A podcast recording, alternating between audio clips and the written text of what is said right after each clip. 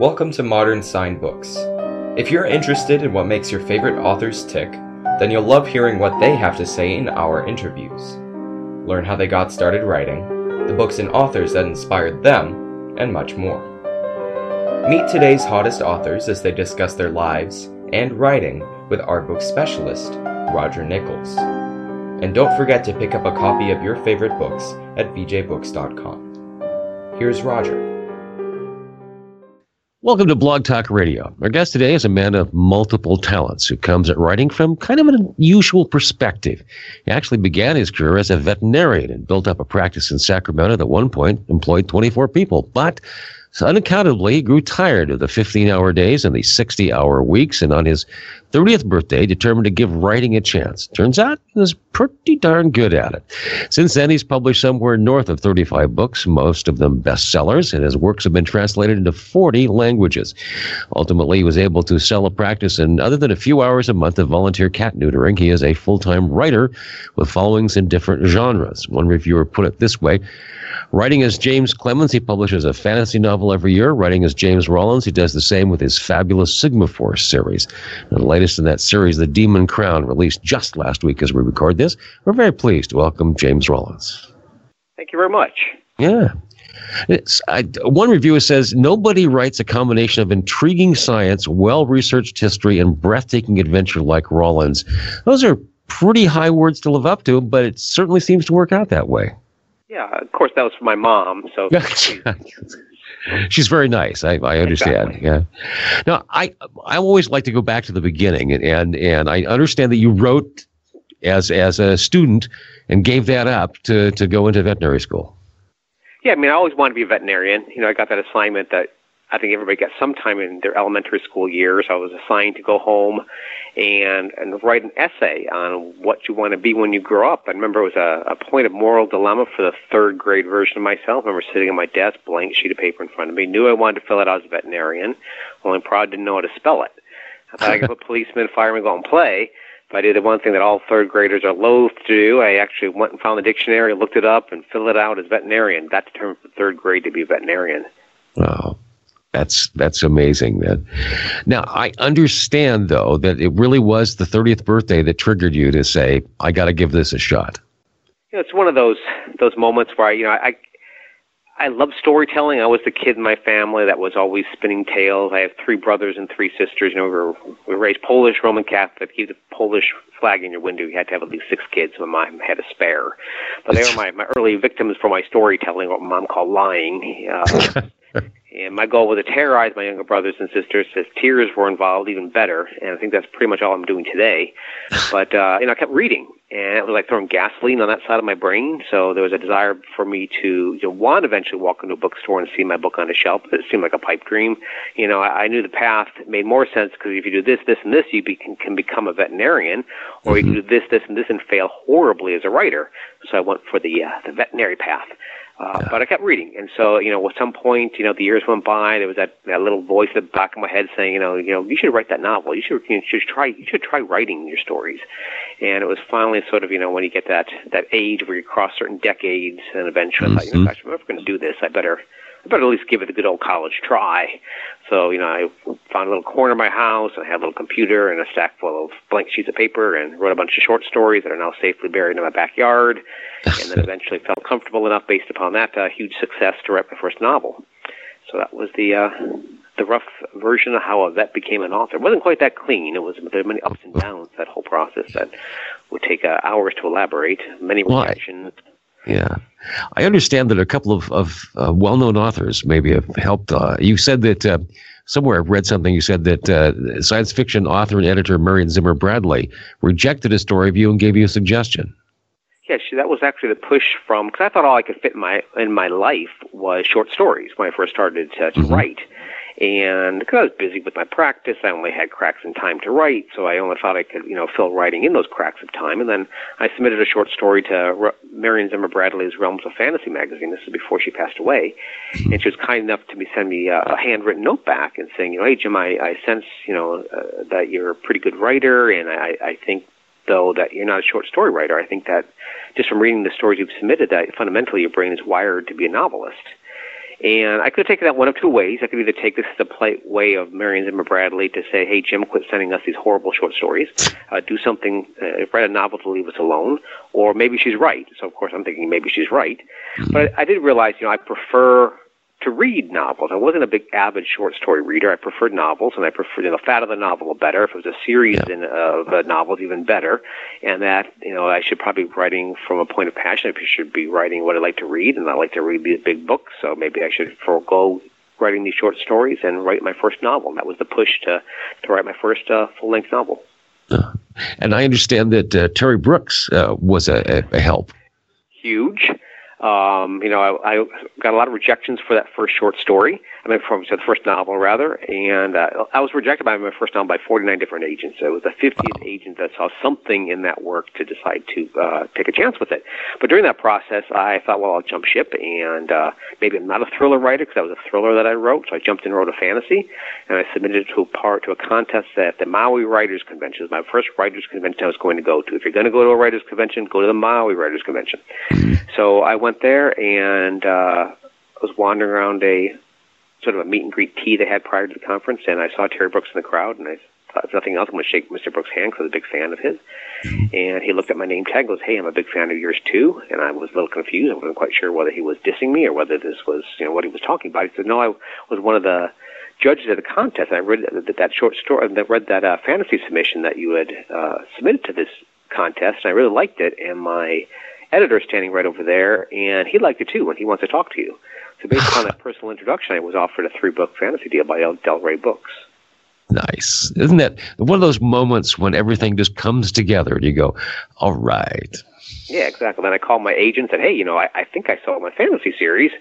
Uh, and, and she goes, well, that's cool because, you know, that, that story that I, that I, that, that 50, this is the 50th agent said, hey, you know, this, the thriller that you sent me, I've got two publishing houses that are interested in it that are competing for it right now.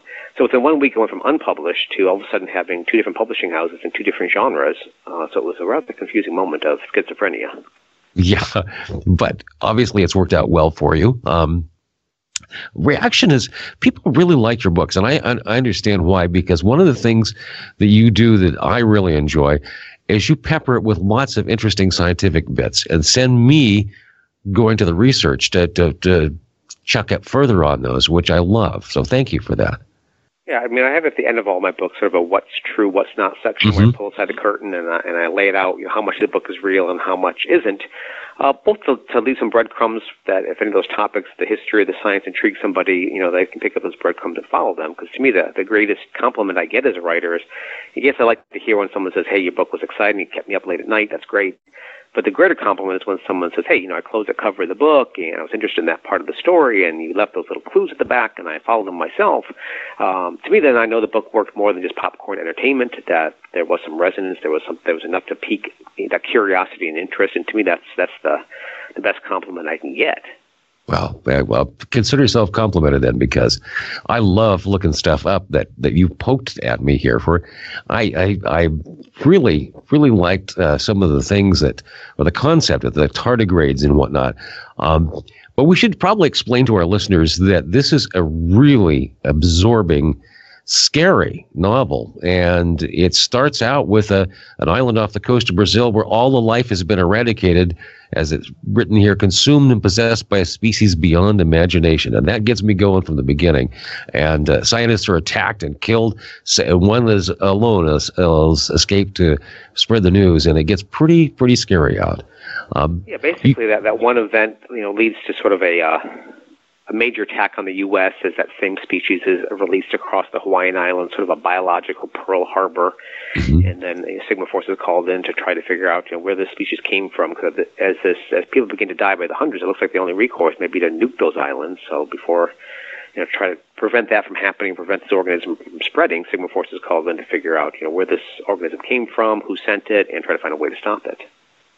And I think the in- intriguing thing about it is where you go back to discover you planted the seeds of this way back when with James Smithson and uh, with the different layers of it, uh, Alexander Graham Bell and and with uh, Archibald MacLeish and all. It's really a fascinating history because you also do history very well as well as do a scientific fact. Right, I'm always looking for that, that historical mystery, that piece of question, that history maybe ends in a question mark, something I can solve within the pages of the novel. And Sigma Force is headquartered at the Smithsonian uh, beneath uh, some old true to life World War II bunkers that are located beneath the Smithsonian Castle. They were refurbished and become headquarters for Sigma Force. So as a consequence, I've done a lot of research both in person and online and talking to various, you know, librarians and curators at the museums. And so I've got reams of, of sort of in, intriguing details about the Smithsonian. And one of the most intriguing detail is about the founding of the Smithsonian and that there's some mysteries involved in the, the origins to this, this great institution. Um, many people don't know that the Smithsonian is named after an individual, Smithson. He was a British geologist slash chemist. And upon his deathbed, or actually die after he died, uh, his last will and testament was read, and to everybody's surprise, he had left his fortune to the U.S. along with uh, his mineral collection that he had accumulated. Yet he had no warned nobody that he was going to do that, and even more intriguing, he had never set foot in the U.S. Yet he left his fortune to us, which I thought was sort of odd. Mm-hmm. And then the mystery deepens that during the Civil War, a fire broke out and it seemed to target specifically James Smithson's paper. That's why we know so little about James Smithson, the scientist, is because that fire seemed to wipe out all his field journals, his research notes, so uh, and and his mineral collection for that matter. So it pretty much like cleaned out his history. And then, even more intriguing, go forward another 80 years, and Alexander Graham Bell, the inventor of the telephone, he uh, sneaks across the Atlantic against the express wishes of the Smithsonian regents. He lands in Italy. He travels to where James Smithson was buried in a, in a cemetery in Genoa, Italy. On a snowy New Year's Eve in 1903, he breaks into that tomb. He secures the skeletal remains. Eh, that required some bribery. He lied to folks when he was in Italy, saying that President Theodore Roosevelt had sent him on this mission. It was not true. So he secured those remains, transferred them to a zinc coffin, took those remains back to the United States, where those uh, remains are now interred in a tomb in the Smithsonian Castle. So again, you know, why all that skullduggery? You know, why did this guy leave his fortune to us? Was there some other intent behind that fire? Uh, so me as a thriller writer, I, you know, my goal is to is to try to figure out is there a there's there a story behind all that and it's a fascinating story as well. I think one of the other things that I like about this is there are illustrations throughout this, and one of them is illustration of the uh, detail work on the sarcophagus, basically where the reinterred Smithson's bones are lying at the Smithsonian, and the, some of the details there work beautifully into the story as you've written it. Uh, and yeah, I, I love you know, looking for those, you know, those ways I can, you know, if if anybody that you know reads my book and then travels to the Smithsonian Castle, they can see that tomb in person. They can look at those symbols that that I add significance to in the story. They can read the uh, the plaque at the bottom, which actually lists the date of James Smithson's birth wrong. Uh, so when his nephew happened to uh, to to write the sort of epitaph to his his uncle, he got the date wrong, which becomes also a part of the story. So I yes. like the fact that you can physically go and see some of this stuff and you know theoretically touch some of the stuff that's featured in the story. You um, have a couple of hobbies that uh, you're involved with: uh, scuba diving and um, and spelunking. And both of those actually uh, uh come into play in this because you have uh, a section underwater and a section underground. Right. I mean, I, I, I think you know, it's best when writers write from a point of passion. I think, you know, the fact that I, I love dive and I love to cave, that, you know, hopefully some of that spark comes out through my fingertips onto that page. And I can also bring hopefully some authenticity to that, to those scenes because I've, I've experienced that myself. Um, but also it's, it's, it's, uh, you know, to me, it's, you know, I write a little bit of history, a little bit of science, because that's what I loved to read when I was growing up. You know, I read not just one genre. I loved science fiction. I loved horror. I loved fantasy. I loved uh, uh, war thrillers. And I loved spy thrillers. And so, you know, what I write is sort of a blend of all of that type of stuff. And, you know, there's an old adage that whatever music you liked in high school is the music you like the rest of your life. And I think that applies for writers for what they read. So, you know, I'm, I'm pulling back from both what I like to read and what I like to do when it comes to constructing these stories. Well, I, I've seen in uh, at least one of the references I looked up talking about some of the, the heroes that you had uh, as writers as you were growing up, and and I think we share a, a overlap a great deal in that in terms of uh, the the various Doc Savage books or or whatnot that we collected ruthlessly as we were going. Yeah, you know, I've got all 182 Doc Savage novels. That's all 181 that were originally published, and, and an extra one that was published in the 1970s from Bantam that was discovered in a locker. So, um, you know, there's an old adage: a writer's naked on the page. Mm-hmm. And I got an email at one point from uh, from a reader who said, "Hey Jim, you know, I'm enjoying your books, but you know, really, what you're doing is just pretty much knocking off those old Doc Savage novels." You know, and I swing around my chair, and I got all these, you know, 181, 182 of these books behind me. You know, how did he know that? And uh, so it's somewhat shocking what's revealed. You know, and to me, I, I'm I think he's right. I think I'm just doing a modern spin on those old pulp novels from the 30s and 40s. You know, I was an avid reader of not just Doc Savage, but also The Spider, The Avenger, mm-hmm. uh, The Shadow. I just like love these, you know, stories that are just, you know, full of mystery and, and suspense and wonder and science and history uh, and intrigue. It just, uh, you know, again, I think I'm just doing a modern spin on that.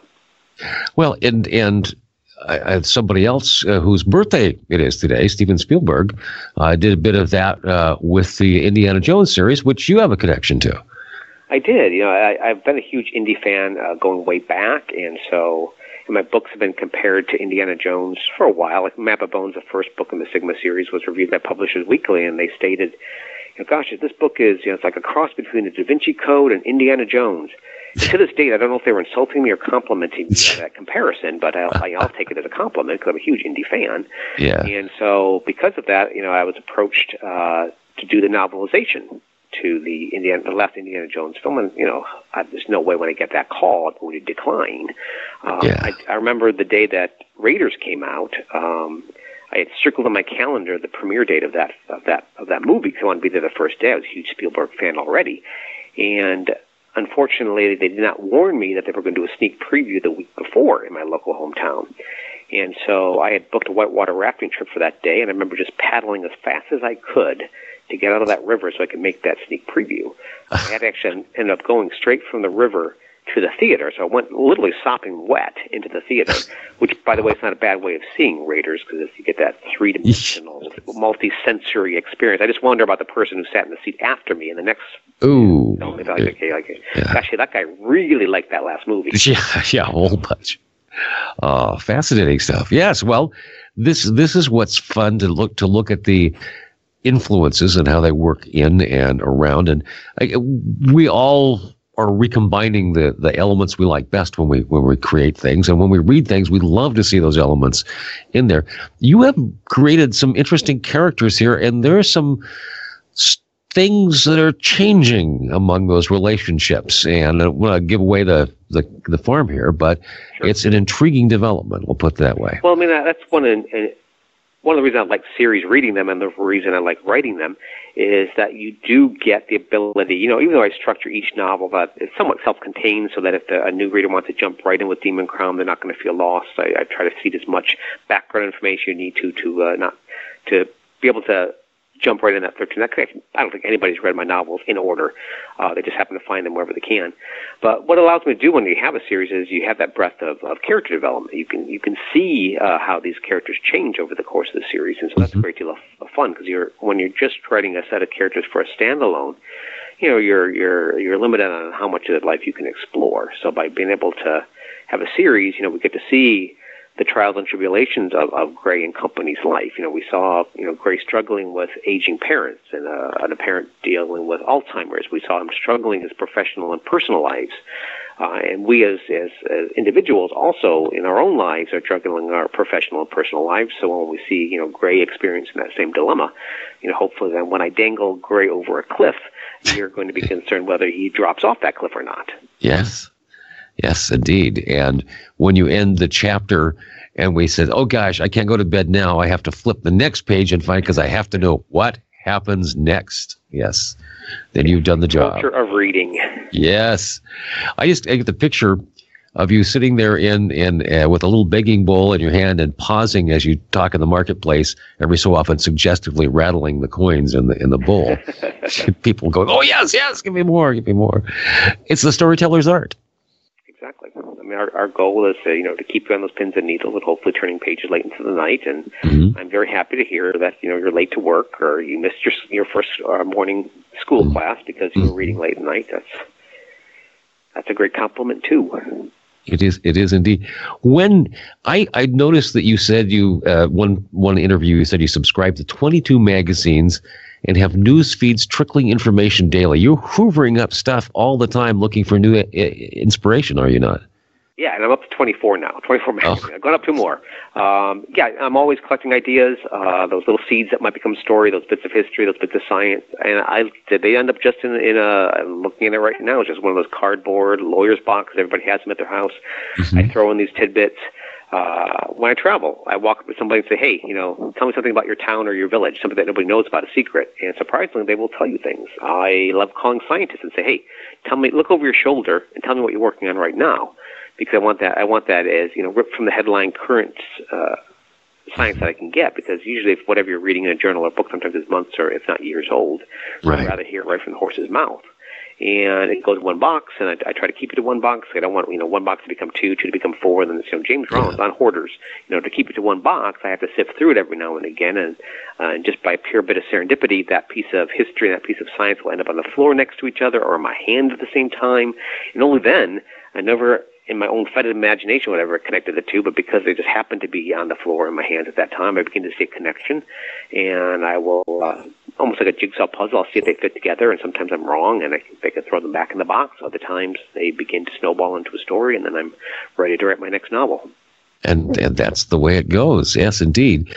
One of the things that that I enjoy about this, again, as I as I as I read through, I take notes, and I have dozens and dozens of notes here. But I was really intrigued by the the uh, Natronobacterium that came back to life after being encased in crystals for 100 million years.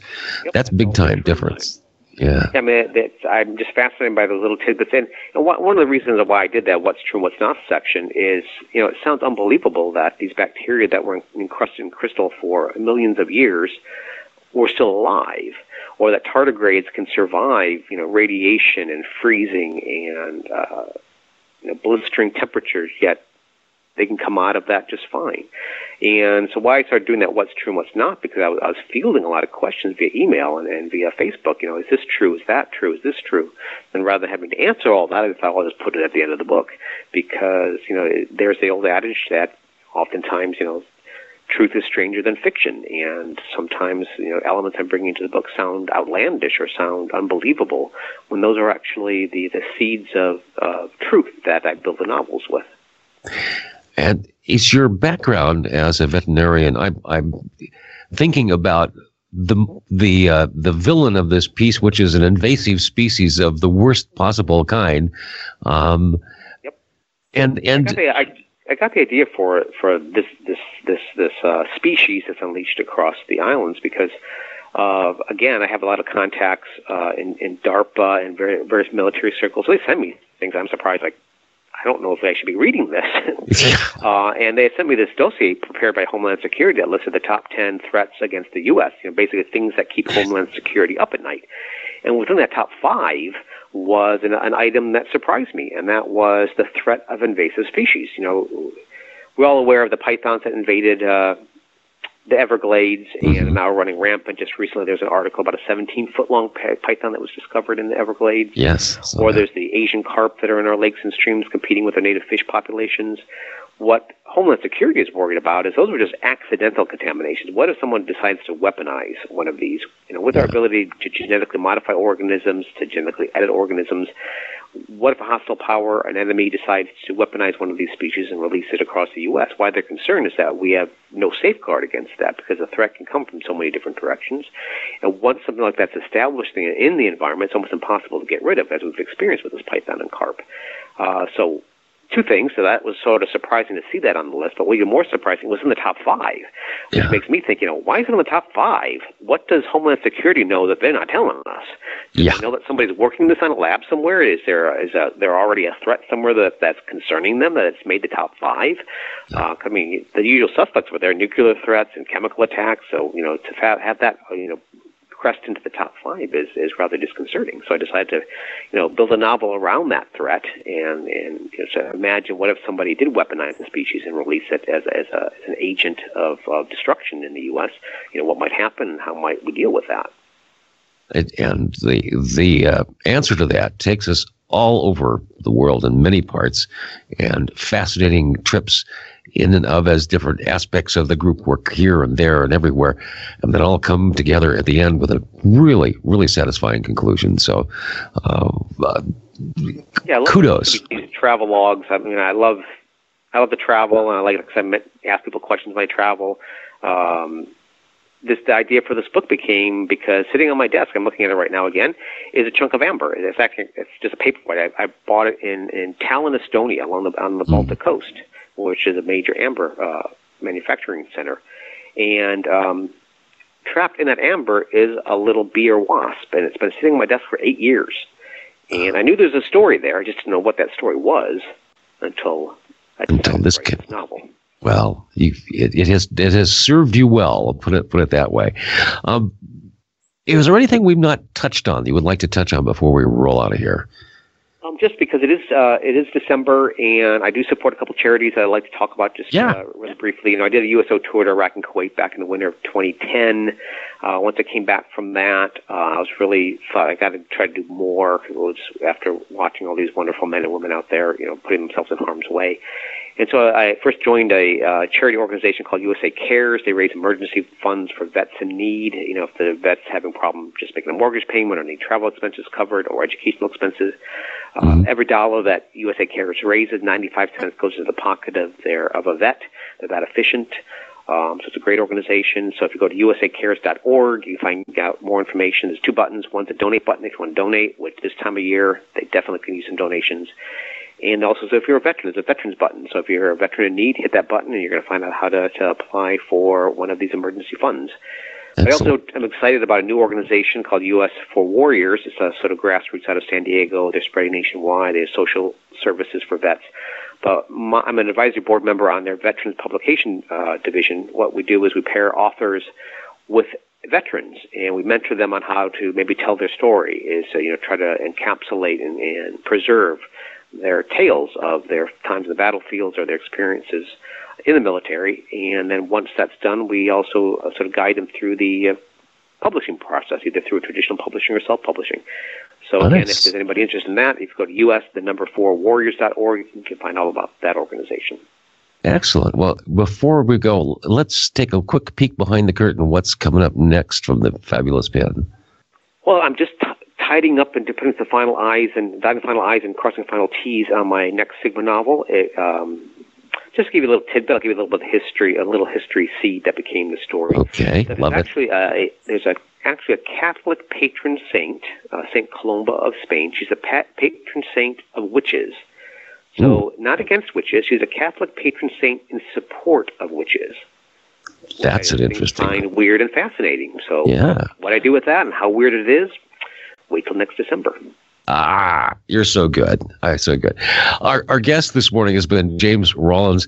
The book is Demon Crown. If you like any of his stuff, please check with VJ Books and they'll get you some signed copies because he's really good about that. Yep. All righty. Thank you so much for spending time with us today and keep up the excellent work. We surely appreciate it. I appreciate it very much. Thank you. Thank you for listening to Modern Signed Books. Make sure to follow and comment on who you would like to hear next. Feel free to check out our other author interviews. And visit vjbooks.com to pick up signed copies of all of your favorite books.